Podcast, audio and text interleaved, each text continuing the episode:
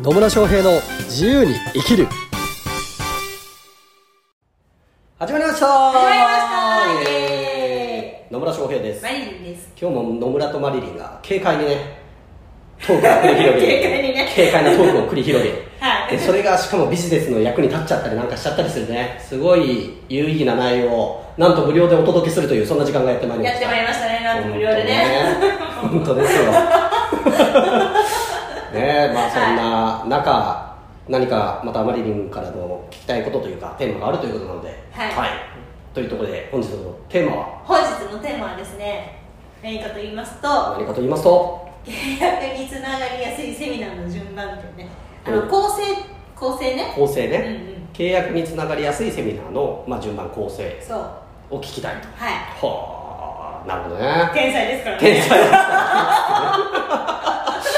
そう。ちょっとね前回ねセミナーの時に気をつけてることっていうのでお話をさせてもらったので、まあ、それよりより具体的なところをはい。聞きたいというところですか。そうですね。なるほどね。これはね無料ではなかなか喋りにくいですね。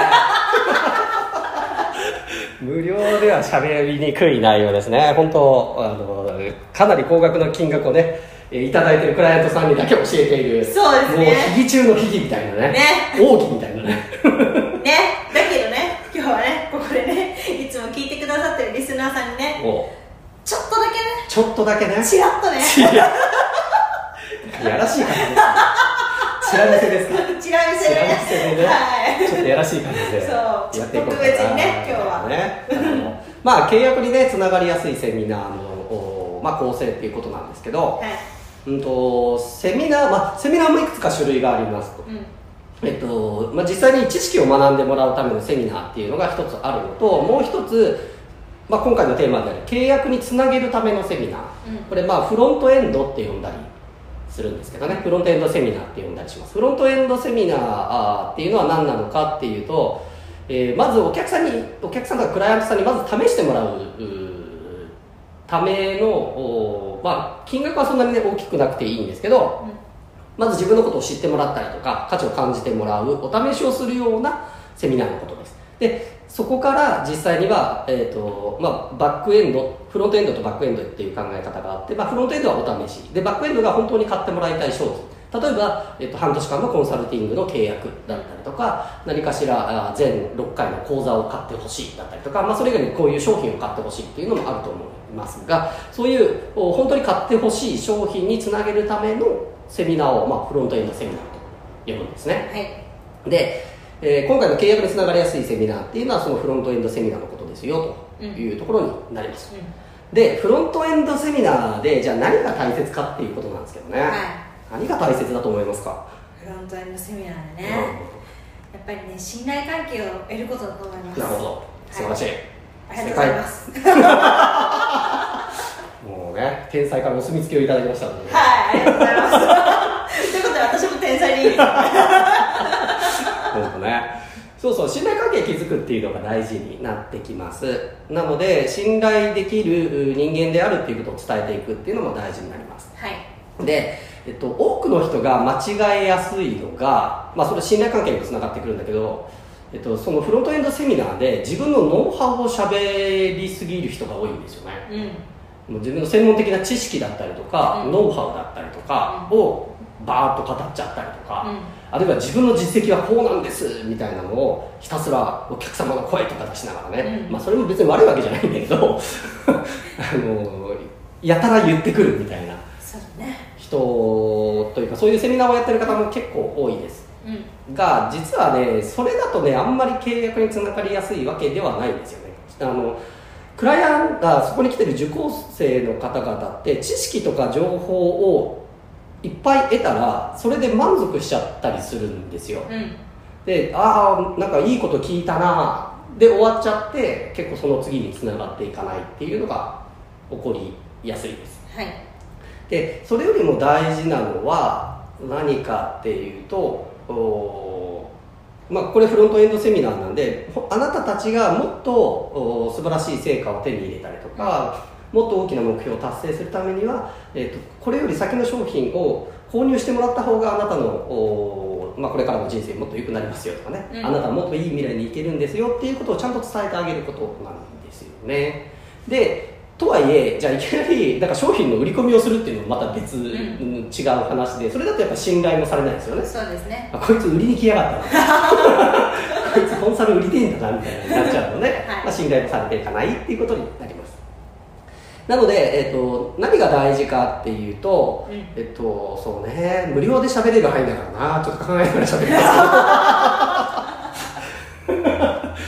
えーっとですね大事なのはえ自己紹介すごく大事です。自己紹介ね。うん、で、えーっとセミナーってえまずオープニングがあってオープニングで相手の心をつかめるかどうかっていうのがすごく大きいです、うん。最初からつまんなさそうとかって思われると もうその瞬間にもうあの受講生も聞く耳を持ってくれなくなっちゃうので、えこのセミナーを受けてもらうとこんなにいいことがあるんですよ。こんなに素晴らしいものを知ることができるんですよっていうつかみをした上でで、えー私はそれを語れます。なぜ私がそれを語れるかというとというその今回語れる語っている内容セミナーの内容を自分自身がなぜ語れるかっていうことを説明するために自己紹介っていうのがあるんですよね。はい。でこの自己紹介の仕方一つですごく変わります。うん。で多くの人がやりがちなのがなんか経歴を言ったりとかね。資格こんなん持ってますみたいなんだったりとか、えーこんえーとこんな実績がありますみたいなのをただ語るっていうことをやりやすいんですけど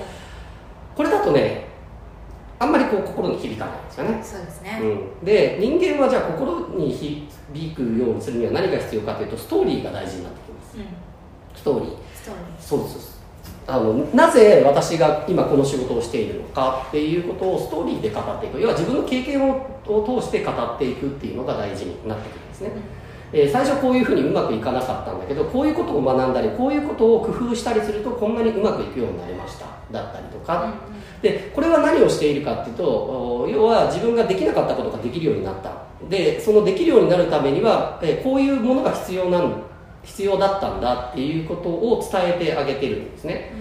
でそうすると、えっと、参加してきてる人たちが同じような状況だった場合なんか困ってるとするじゃないですか過去の自分が困ってたことが何かを工夫することでできるようになりましたっていうストーリーはその過去の自分と同じようなことで困ってる人たちからするとあ今の自分まさにそんな状態。あでもこの人こういうふうにやったら変わったんだ。だとしたら自分も変われるのかもしれないっていうふうにこう共感しながらとかあのその人の体験を通しても通して自分もあそうなれるんじゃないかなってこう疑似的な体験をして、えーもらえたりするんですよね。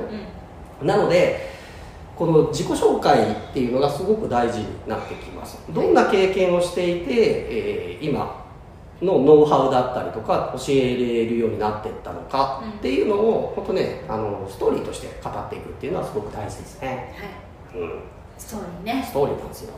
でね。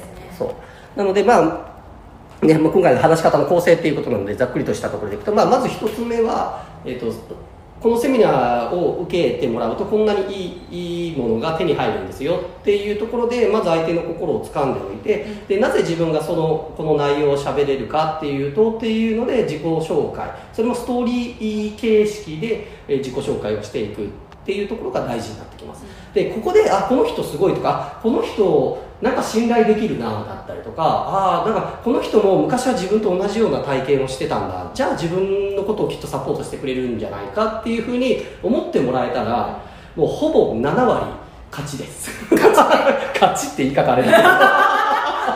もう契よし約今日は買ったぞ。もうみたいな契約につながりやすくなります。はい。なのであのねコンテンツ中身のコンテンツよりも本当自己紹介までが大事。うん。そのオープニングまでが大事になってきます。で自己紹介であこの人はこういう経験をしているからこういうふうに語ってくれるんだ。あだとしたら自分もお同じようにやっていけばうまくいくんじゃないかっていうことをお感じてもらう。でその上で、えー実際のコンテンツに入っていくっていうものになっていきます。はい。でちなみにコンテンツに入っていった時にも大事なのはあの、ね、細かいノウハウじゃないですよね。ノウハウではなくてなぜこれが大事なのかっていう理由をしっかりと伝えていくっていうことです。理由ね。理由。そう。だから例えば私のねあのクライアント獲得5ステップセミナーでいくと、まあ、コンセプト作り商品作り、まあ、集客と顧客の教育、まあ、顧客見込み客育成っていうのとおセールスっていうのを基本的に教え、まあ、お伝えはしているんですけど一つ一つ喋るときにコンセプトって重要なんです。なんでコンセプトが重要かというとコンセプトが曖昧だと結局誰にも覚えてもらえないからなんです。とかっていうのでまずうんとそのそのコンセプト作りだったらコンセプト作りが必要な理由っていうのを伝えた上で、で実際にコンセプトを作る時にはこういう要素が必要なんですよっていうことを伝えていく。っていうことが大事になってきます。はい。はい。ねちょっとした今ねちょっとしたセミナーでしたね。ちょっとしたセミナーなん です。そうあのなのでそういった、まあ、コンテンツに入っていく時もねあ相手にスッと入りやすいいきなりノウハウをバーって喋られても,、うん。もうよくわかんないってなっちゃうので、うんうん。ちゃんとこのコンテンツ作りならコンテンツずあコンセプト作りならコンセプト作りが大事な理由っていうのを伝えた上でそのための方法っていうのはこういうのがあるんですよ。こういう順番でやっていくんですよっていうことを伝えると相手にもスッと入りやすくなって一個ずつ枠を作るといいってことですよね。あそうですね。そうですそうです。でまあそねあのー本当はねもっと細かいいいセミナーのこう構築の手順というか、ういっぱいあるんですけど、うん。まあ今日は無料なんでね。ね。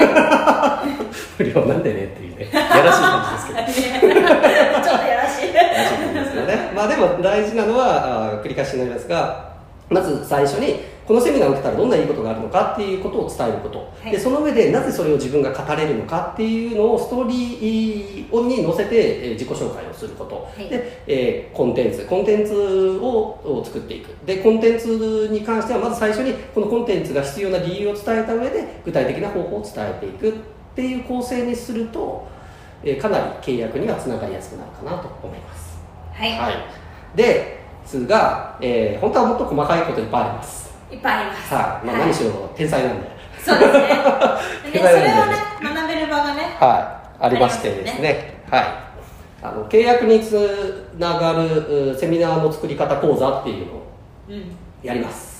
しばらくやってなかったんですけどそろそろ復活します。はい、はい。ぜひ。はい。でしかもねこのご時世なんでオンラインでセミナーをやるっていうのがだいぶ定着してきているのでオンラインセミナーっていうところでね、えーまあまあ、リアルでももちろん使えるんですけどオンラインでもお使えるようなあこの契約につながるうセミナーの作り方っていうのをお伝えするうそういうね、えー講座をやっていきます。はい。で詳細はまたあこのポッドキャストの概要欄というか詳細のところにリンクを貼っておきますので、ぜひ興味ある方はね受けていただければなと思います。より具体的にどうやっていけばいいのかっていうことをねお伝えさせていただきますはい。はい。まああね、えーこの天才のセミナーをね一回受けてもらうのもいいかなというふうに思いますあ生まれるから天才って認定されたんでとりあえず言っとこうかなと思いますはいまあね、これね、あれ大事ですよ。人から言われた評価を素直に受け取るっていうのもね、えー大事なんで。大事ですね こんな話なんですね。はい。なんでね、あの、契約に、本当ね、セミナーやると契約、契約率も上がっていくし、単価も上げやすくなります。なぜかっていうと、ちゃんと価値が届けられるし、うんし信頼関係もできやすいからです。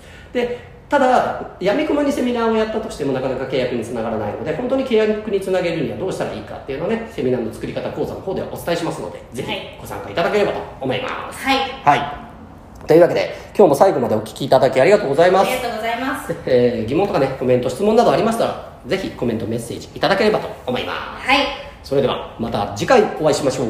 さようなら。